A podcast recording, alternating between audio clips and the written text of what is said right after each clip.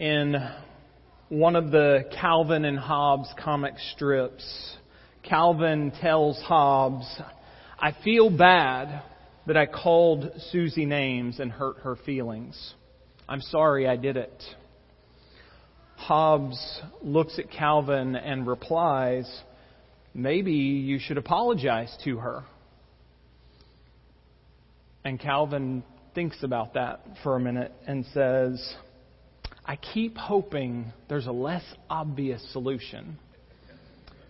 I keep hoping there's a less obvious solution. I believe we are certainly that way with people uh, that we have sinned against. Uh, we hope that there's a less obvious solution than just admitting where we've been wrong. But I, I feel uh, even more so that the church, uh, universal, uh, that believers struggle with confessing to God, too, admitting to God when they have done something sinful. We wait, either out of pride, out of fear, we wait, keep hoping for a less obvious solution when the answer is clear when we have sinned, which we have all done, the appropriate response is to turn back to God and confess it and seek His forgiveness and restoration. Scripture is clear that we are all sinners. We have all sinned and fall short of the glory of God. The good news for us is that God has made a way for us to be forgiven. God has made a way for us to uh, to have restoration and renewal in our lives. We've been in the in the Psalms for this is our fifth week. We'll have one more Sunday where we'll be looking at one of the Psalms. Today, the text is a text that deals with the issue of uh, confession of sin, seeking forgiveness, seeking restoration. And so David models for us an appropriate response when we have sinned. Uh, but in all of this, what he's modeling for us of what the appropriate response is, it's also a really important reminder to us of who our God is. And so we're going to look at that today as we look at Psalm 51. Turn with me in your Bibles to Psalm 51 if you have them. Our sermon is titled The God Who Forgives and Restores. The God Who Forgives and Restores. Psalm 51, I'll read verses 1 through 19. For the choir director, a psalm of David, when the prophet Nathan came to him after he had gone to Bathsheba. Be gracious to me, God, according to your faithful love According to your abundant compassion, blot out my rebellion. Completely wash away my guilt and cleanse me from my sin. For I am conscious of my rebellion and my sin is always before me. Against you, you alone, I have sinned and done this evil in your sight. So you are right when you pass sentence. You are blameless when you judge. Indeed, I was guilty when I was born. I was sinful when my mother conceived me. Surely you desire integrity in the inner self, and you teach me wisdom deep within. Purify me with hyssop, and I will be clean.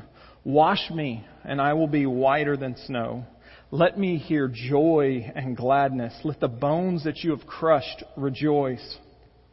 Turn your face away from my sins and blot out all my guilt. God, create a clean heart for me and renew a steadfast spirit within me. Do not banish me from your presence or take your Holy Spirit from me. Restore the joy of your salvation to me and sustain me by giving me a willing spirit. Then I will teach the rebellious your ways, and sinners will return to you. Save me from the guilt of bloodshed, God. God of my salvation, and my tongue will sing of your righteousness. Lord, open my lips, and my mouth will declare your praise. You do not want a sacrifice, or I would give it. You are not pleased with a burnt offering. The sacrifice pleasing to God is a broken spirit. You will not despise a broken and humbled heart, God. in your good pleasure, cause Zion to prosper. Build the walls of Jerusalem. Then you will delight in righteous sacrifices, whole burnt offerings. Then bulls will be offered on your altar. Let's pray. Heavenly Father, we thank you for the truth of your word. We confess it is true today as we do each week. And we ask that you shape us by its truth. Help us learn and understand and respond accordingly. Continue to shape us into the people that you want us to be. It's in Christ's name we pray. Amen. So from this text, Psalm 51, the central truth for us to hold on to, I, I said that this uh, not only is a model for the appropriate response when we have sinned, but it is also teaching us about who our God is. And so the central truth for us to hold on to is God is a God of forgiveness and restoration. God is a God of forgiveness and restoration. We need to believe that. We need to know that deep within us because it's by knowing that God is a forgiving God and truly believing that God is a forgiving God and a restoring God that will allow us to actually follow what is modeled here, that will allow us to actually confess to God when we have sinned, actually allow us to seek out the renewal and restoration. We have to believe that God truly is a God who forgives us and restores us. So let's hold on to that. And we're going to break this down into two sections. Uh, first, we'll look at forgiveness, and then we will look at restoration. And so the first truth for us is this our God is a forgiving God. Our God is a forgiving God. We're going to see this in the first nine verses. And some of the ideas and some of the language is weaved in and out of all these nine verses, and some of it shows up again in the second half. But this first part is dealing specific with, specifically with forgiveness. So let's look back at those nine verses again. Be gracious to me, God, according to your faithful love, according to your abundant compassion, blot out my rebellion, completely wash away my guilt, and cleanse me from my sin. For I am conscious of my rebellion, and my sin is always before me. Against you, you alone, I have sinned and done this evil in your sight, so you are right when you pass sentence you are blameless when you judge. Indeed, I was guilty when I was born. I was sinful when my mother conceived me. Surely you desire integrity in the inner self, and you teach me wisdom deep within. Purify me with hyssop, and I will be clean. Wash me, and I will be whiter than snow. Let me hear joy and gladness. Let the bones that you have crushed rejoice. Turn your face away from my sins and blot out all my guilt. Our God is a forgiving God. David is praying these words because he believes and knows that God is a God of mercy. God is a God of forgiveness. And so in the first two verses, the first two verses of this psalm are his plea for mercy. He asks God to have mercy on him. The CSB in verse 1 says, Be gracious to me. Many of your translations will say, Have mercy on me. God, have mercy on me. This is a confession that he does not deserve forgiveness. He does not deserve God's love and compassion. He's admitting his sin. So he's not saying, you know, it wasn't that big of a deal. He's confessing that I don't deserve this. I need your mercy. Mercy is withholding judgment against someone. And David recognizes, I know I'm guilty. I know I deserve God's judgment here. And so I'm asking him, God, please have mercy on me. Now, sometimes we don't ask for God's mercy because we think we've gotten so used to certain sins in our life, we don't really think they're that big of a deal, especially compared with others. But then there are times maybe where you've found yourself in grievous sin, where you know that you have done horrible, wicked things, and you may think, I don't know if God has enough mercy and forgiveness for this. I don't know if God would be willing to forgive me for this or forgive me again when I've promised over and over, i will never do it again. Please forgive me, Lord. And I love this quote from Charles Spurgeon about God's mercy. God's mercy is so great that you may sooner drain the sea of its water or deprive the sun of its light or make space too narrow than diminish the great mercy of God. And what a beautiful reminder for us to hold on to, for a group of people who all are sinners, who are all in desperate need of mercy. What good news to know I could never reach the end of His mercy. Spurgeon says you could drain the ocean before you even got close to it. So know that God is a God of mercy, and David knows that, and so that's why he prays, God, have mercy on me. And then the next thing we see in verses 3 through 5 is his confession of sin. He owns up to it, right? I confess, or I'm sorry, I am conscious of my rebellion. My sin is always before me. Now, the context of this we saw in that little prescript. This is when David was at home his men were away at war, and he looks out his window and sees Bathsheba, Uriah's wife, on the rooftop. And he calls her to himself, takes her as his, and she becomes pregnant with his child. And then, in an attempt to cover this up, he works to try to make a way where he can get away with it, and then finally realizes the only solution here is then to kill Uriah. So we know the context of this, and this seems to be written really close to that time period. After Nathan came to him and told him the story of the man who took the lamb and then pointed out, You're the one. You're the one that's done this evil before the Lord. And so this psalm was written soon after that. And David is saying, like, this weighs on me daily. I think constantly. I'm reminded constantly of my sin and my rebellion. It's always before me.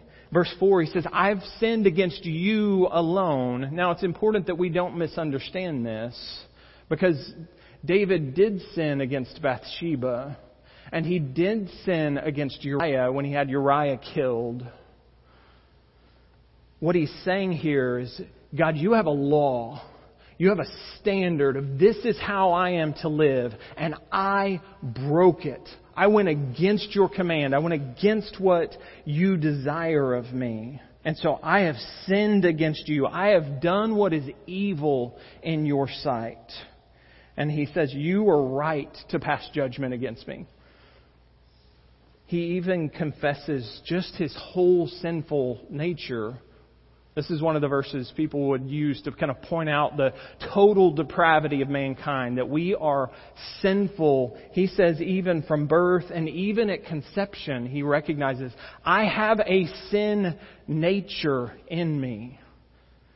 And I have done this evil, wicked thing in your eyes, Lord he owns up to his sin. And that's an important thing for us, is to be able to own up and confess our sin to God.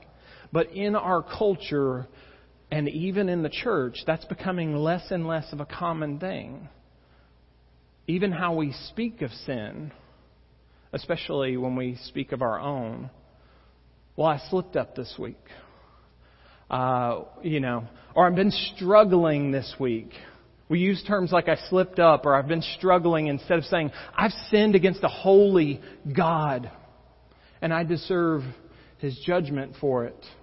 But I'm clinging to the mercy. I'm clinging to the forgiveness that He has for me. Our culture as a whole is shifting away from the idea and the concept of sin.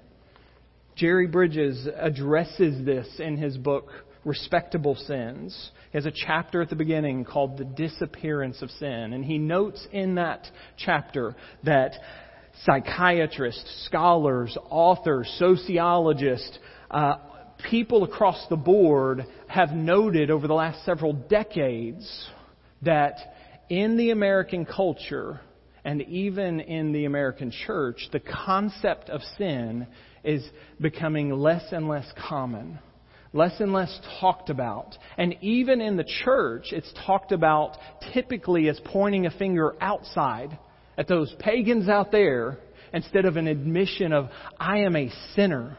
I have sinned against God. In that chapter, Bridges says, the entire concept of sin has virtually disappeared from our American culture. And at large, it has been softened even within our churches to accommodate modern sensibilities. David doesn't do that. He doesn't soften what he did. He didn't say, well, she was tempting me out there on that rooftop. He doesn't say, well, I slipped up today, but, but God, don't forget about all the good things I did before. He says, God, I did this evil in your sight. I've done something wicked. He confesses sin. And then the next part of this section is he asks for God's forgiveness. And so in verses 6 through 9, he talks about, verse 6, he's like, I know you desire integrity, and so I need you to cleanse me. I need you to wash me. I need you to forgive me. So he uses in verse 7, purify me with hyssop. Hyssop was used in the, the ritualistic sacrificial system. It was first mentioned actually at the Passover where the lambs were slaughtered while they were still enslaved in Egypt, when God was going to pass over the nation of Israel and bring judgment on the Egyptians, and they were going to be able to leave. And the instruction was to take a hyssop branch and paint the blood of the lamb over your door and on the doorpost. And then those hyssop branches were used in sacrificial systems and sacrificial of blood. And so David is kind of recognizing, like, God, I need you to cleanse me, to wash me, like what happens when sacrifices are made. I need you to make me whiter than snow.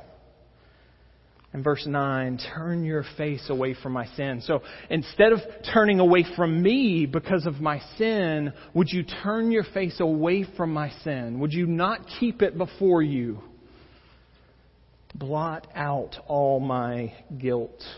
That word for blot out uh, a word used in like a in a record book where records are kept and you, you blot out, you mark out the record that is there against someone. And so he's saying, Would you blot this out? Would you completely remove it so that it's no longer before me? He's asking for God's forgiveness. And remember, he's doing this. He has pled for God's mercy. He has confessed his sin, and he is asking for forgiveness because he knows God is a forgiving God. That's why Jesus Christ came, right? Jesus came because God is a forgiving God. He came so that we could be forgiven. He came and lived the perfect life, perfectly obedient to God, and then died in our place so that if we would believe in Him, we would be forgiven. God is a forgiving God. Remember what John the Baptist says about Jesus. Behold, the Lamb of God who takes away the sins of the world. That's why Jesus came, to take away our sins. In Ephesians,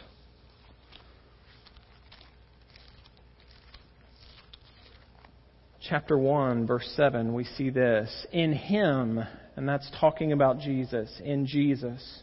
In Him we have redemption through His blood the forgiveness of our trespasses according to the riches of his grace. It is in Jesus that we can have forgiveness. It's only in Jesus that we can have forgiveness of sins. That's why he came. And God is a forgiving God. And the proof we have of that is that He sent His Son for us. So, church, we need to be a people who recognizes our sins. We need to be a people who confess our sins. We need to be a people who ask God to forgive us. And we do that while we cling to the truth that we know God is a forgiving God. I can come to Him because He will forgive me. The second truth that we have from this passage is this our God is a restoring God. Our God is a restoring God. He talks about restoration. Uh, talks about so one on one level we t- we're looking at it from the idea of restoration into a relationship with God, but he's talking so much more about the restoration of of himself creating in him something entirely new so that he will start to follow God, so that he will worship God appropriately and lead God's people appropriately. So our God is a restoring God. Verses 10 through 19. God, create a clean heart for me and renew a steadfast spirit within me. Do not banish me from your presence or take your Holy Spirit from me. Restore the joy of your salvation to me and sustain me by giving me a willing spirit. Then I will teach the rebellious your ways, and sinners will return to you. Save me from the guilt of bloodshed, God. God of my salvation, my tongue will sing of your righteousness. Lord, open my lips, and my mouth will declare your praise. You do not want a sacrifice, or I would give it. You're not pleased with a burnt offering. The sacrifice pleasing to God is a broken spirit. You will not despise a broken and humble heart, God. In your good pleasure, cause Zion to prosper Build the walls of Jerusalem. Then you will delight in righteous sacrifices, whole burnt offerings. Then bulls will be offered on your altar. Our God is a restoring God. We're going to look at this from several angle, angles here. But the first thing is David, he is asking God to restore him. He's asking God to do this work in him. And so verses 10 through 12 he requests, God, would you make me into something new? Because he's already confessed who he is. He is a sinner to the core. From the beginning, from conception, he is a sinner who does evil, wicked in God's sight. And so what he needs is something that only God can do. He needs God to create in him something entirely new that will honor God. The word used there when he says, God, create a clean heart for me, is the same word that's used in Genesis 1. In the beginning, God created the heavens and the earth. David is, is asking God, God, would you do that miraculous thing that only you can do? Would you give me a new heart? Would you renew in me a spirit that's determined to honor you with my life? Would you not take your presence from me? Now, he's not talking about loss of salvation there. We do not believe you can lose your salvation. But what he's saying is, like, I need your Holy Spirit to shape me. I need your Spirit to, to work in me to create the person that you want me to be. And so don't remove that blessing from me. Keep shaping me into the person that you want me to be. So David is recognizing his need for God to supernaturally act in his heart and to give him the kind of spirit that desires to honor him. The, the Spirit of God leads us on the right paths, right? The Spirit of God will lead us in the way that God wants us to go. And so David is clinging. God, I know you're restoring God, and I need you to restore me to the kind of life that you desired for me because that's not who I am. I need your transformation. And then from there, at verse 13 to 17, we see a commitment to proper praise and worship. He's asking for restoration and renewal of heart so that his life will be used to honor God instead of doing the wicked that he does. And so he asks God, when you act, when you restore, he makes a commitment. I'm going to tell others. I'm going to teach others. God's a forgiving God. God's a restoring God. In verse 13, then I will teach the rebellious your ways, and sinners will return to you. One of the, the things that's important, David kind of recognizes this here, being honest. You know, sometimes people say the church seems like a bunch of hypocrites. It's like they act like they're holier than everybody else out there, like we don't do anything wrong. That's a regular criticism. Maybe too harsh on some things, but there may be some truth to that. David is saying, like, when we're honest about we're sinners forgiven by God, I've done evil, wicked things, and God forgave me, that God will use that to turn other people back to Him too. When we can be honest about being sinners who have gone against a holy God, people will say, well, if there's forgiveness for them, maybe there's forgiveness for me too. If, if they've been given a new life, maybe there's a new life for me too. And so David is committing to that, committing to proper worship. I will sing praises to you. When you've restored me, I will praise you with my lips, with my tongue. The section about sacrifice.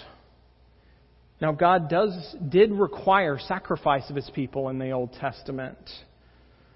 But what David is getting at is not saying, well, God, you don't really want that. What he's saying is you don't want just the ritualistic practice of like, okay, well, I did this wrong. I'll just go through the motions. I'll do the sacrifice and now I'm good and I can go back. He's like, you want a broken heart. You want someone who recognizes I have done horrible things against a holy God.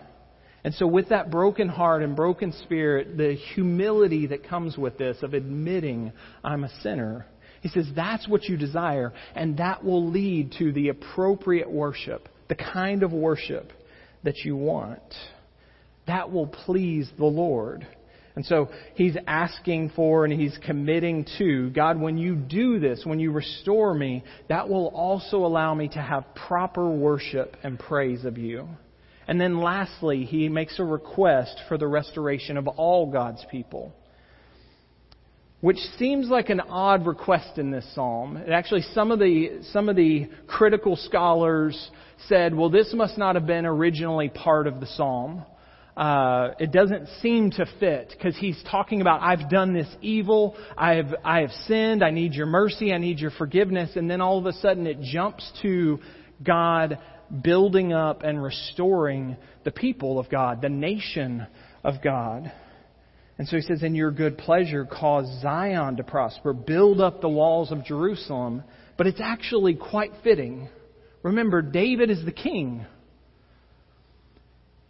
The king has dishonored God with this evil act. The king leads the people. So if the, the people follow their king's lead, they're going to follow him in committing evil acts before the Lord. But he's also recognizing, God, if you bring judgment on me as the king, that brings judgment on the nation. And so please restore your people. Don't let this sin affect your people.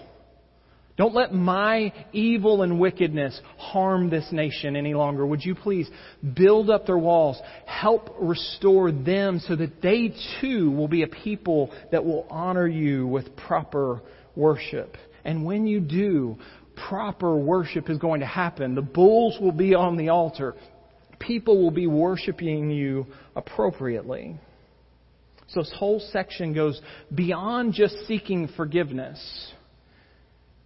It goes into a renewed relationship with God, and it goes into a new heart and a new spirit that can honor God. Saying, God, I need you to make a renewal in me. I need you to restore me. Why is he asking that? Because God is a God of restoration. That's who he is. In his faithful love, he restores people, even people who rebel against him. The story of Scripture shows it over and over that God is a restoring God. Think about the, uh, the promise of the, the new heavens and the new earth. And God says, I'm making everything new. He promises that His whole mission of sending His Son to redeem sinners like you and me is He's working to bring about a restoration and renewal. He's going to make everything new. That's who our God is. And that's why He sent Jesus. Jesus came because God is a God of restoration. He came to restore us to new life. He came to restore us into a relationship with Him. And He came so that we could have that new heart, so that we could have that new spirit, the Holy Spirit that will allow us to walk in the way that He desires us. So, thinking on just the idea of restoring our relationship to God and when you think, well, I don't know, after some of the mess that I've created, after the, some of the things that I've done, I don't know if He would restore me. We think of God often in how we would treat someone who has done something wrong against us, which is hold them at a distance, right? When someone has hurt us, when someone has wronged us, we typically set up some type of boundaries and we think, well, surely that's how God's going to treat me. He may forgive me, but I don't know that He's going to, like, restore me to the kind of relationship that I want. And that's not true. Think of the story of the prodigal son. Wasted the father's inheritance on prostitutes and wild living. And finally decides, maybe I could at least be a slave in my father's house, and I at least won't starve to death. And he comes with a speech ready to give to the father, and he doesn't even get partway through it. He gets started, and the father cuts him off. What does he do? He restores him. Bring the robe. Bring the family ring, put sandals on his feet, and bring him into the house. We're going to celebrate because my son was dead and he's alive. He restored him. There wasn't any, okay, I'll forgive this, but I want you to sit in the other room and think about this for a while. He was part of the family. He was brought in. He was restored. That's who our God is. In 2 Corinthians Paul speaks about the new life. Paul speaks about the renewal, the restoration. He ties it into the idea that God is a reconciling God. He sent Jesus so we could be restored to Him and reconciled to Him. So in 2 Corinthians 5, verse 17, Therefore, if anyone is in Christ, he is a new creation.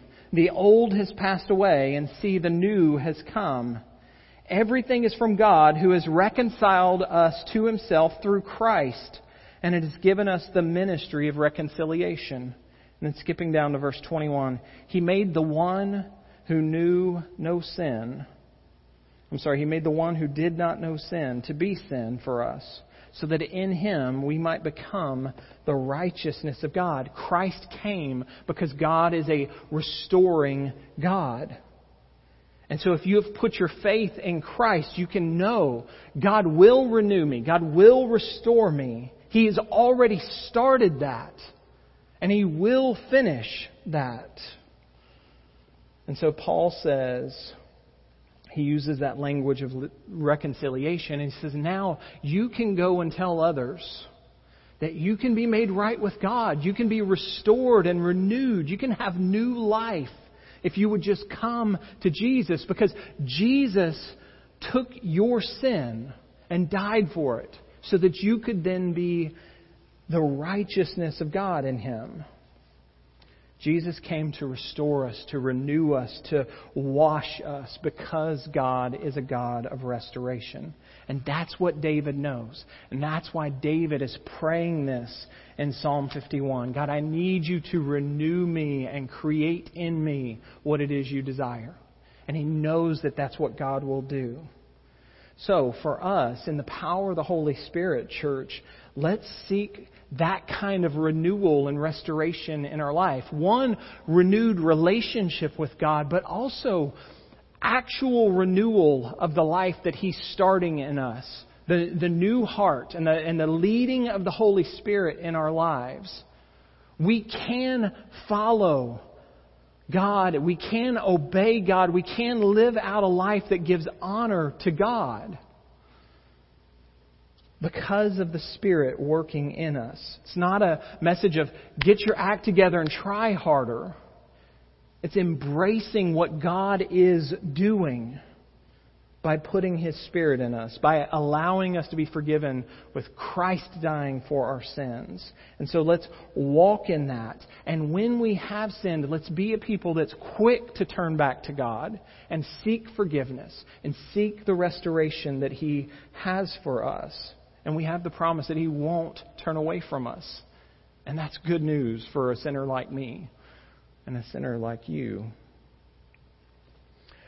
Sometimes we wait to confess our sins. I mentioned in the intro that sometimes that can be out of pride, uh, thinking, well, it wasn't that big, and Jesus died for that sin anyway. So, I, like, I've already asked for forgiveness, and so we kind of make these excuses, and we don't actually confess to God.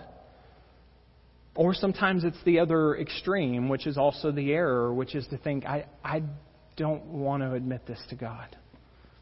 I don't want to tell God that I did this again, as if He doesn't already know. But we do that sometimes, like almost like punish ourselves by holding back when we can actually go and seek the restoration. We wait like Calvin, thinking maybe a less obvious solution will come around. But the obvious thing is is to turn back to God. Paul Tripp says confession of sin is a willing and daily habit of the spiritually mature. Confession of sin is a willing and daily habit of the spiritually mature. So because of his faithful love, we can ask for God's forgiveness. We can enjoy the forgiveness that's, that is available. We can enjoy the restoration and the renewed heart that He has for us because of Jesus. So don't wait to turn back to God. Don't wait to admit to God, I know that I've gone against you and I need your mercy.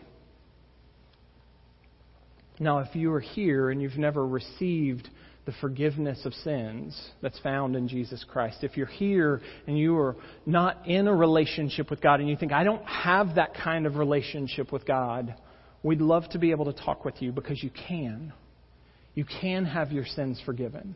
You can be brought into the family of God and have a relationship with God because of Jesus Christ. And so we would love to be able to talk with you about that and see me after the service. You can fill out one of the response cards and just put on there your contact and that you'd like to schedule a meeting with the pastor. But we'd love to talk with you about that. Now, church, for us, what if we got serious about the confession of our sin? What if we took that literally and got serious about admitting to God regularly? God, I've sinned against you.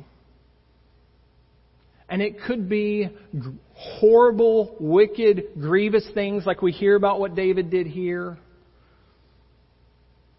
But it doesn't have to be that. there's also lots of little ways where we aren't trusting. There's lots of little ways where we're saying things we shouldn't say, where we're doubting things that we shouldn't doubt, where we aren't doing the things that the Lord has called us to do. Sin is sin. And so, what if we got serious about confessing our sin and seeking God's restoration and renewal? I am convinced that if we want to see God's power work in our life over the sins that we struggle with, it will only happen when we are honest about it. It will only happen when we take an honest look at our lives and say, God, I know that I have sinned against you. I know that this was wrong. And God, I need you to do it. No more of this, like, okay, I'll try harder, God, because that doesn't work. Not long. So, what if we got serious about confessing and saying, God, I need you to do this in me. I need you to restore me. I need you to renew me and make me into the man or the woman that you want me to be so that I can live out the life that you want me to live. I think we will really start to experience power over our sin. But we have to be honest about it.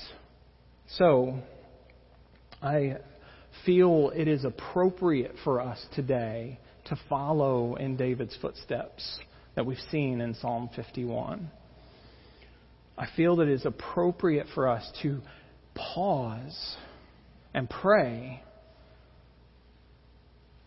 and admit, God, I'm a sinner. I need your mercy. God, I need your forgiveness. And I need you to renew me into the person that you want me to be. And so Mickey's going to put up, uh, I've just got some reminders for us from this psalm of what David does and what we can do in confessing our sin and seeking God's forgiveness and restoration. And we're just going to have some music play for uh, three or four minutes. And I would like us all, from the youngest that's in here to the oldest, I would like us all to just pause and take an honest look and be honest with God. God, I know I'm a sinner. I need your mercy and forgiveness. And I thank you for Jesus. And so ask for God's mercy. That's what David does first. He holds on to the fact that he is a God of mercy and compassion. Confess ways that you've sinned. Confess that surely there are ways that you don't even realize that you've sinned. David talked about that last week in the psalm. He talked about needing forgiveness for the, uh, the ways that he had not intended to sin against God, but he did. Ask God for forgiveness. Ask God to give you a new heart that honors Him. And then thank God for Jesus. And so we're going to have about a few minutes. I want us all to be praying and seeking the renewal and the restoration that God has for us. And maybe some of that also includes seeking forgiveness, not just individually, that's some of it. Maybe it's taking an honest look about us corporately. Are there ways that we've dishonored God with this church? Are there ways that we've dishonored God when we haven't uh, lived out all the one another's that He's called us to. So let's pray. And after we pray, I'll come up and I'm going to pray for us, and then we will sing of God's mercy.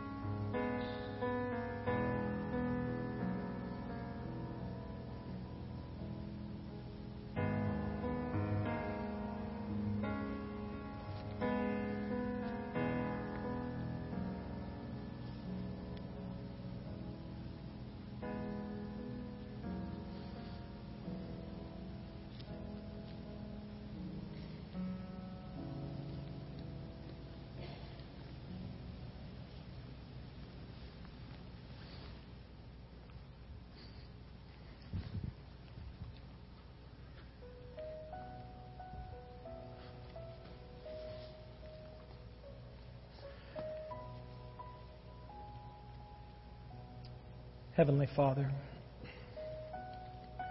we confess that we are a sinful people who are in need of mercy. God, we ask that you forgive us. God, we thank you for Jesus. We thank you for your faithful love towards us. And God, we do seek restoration and renewal individually and as a church.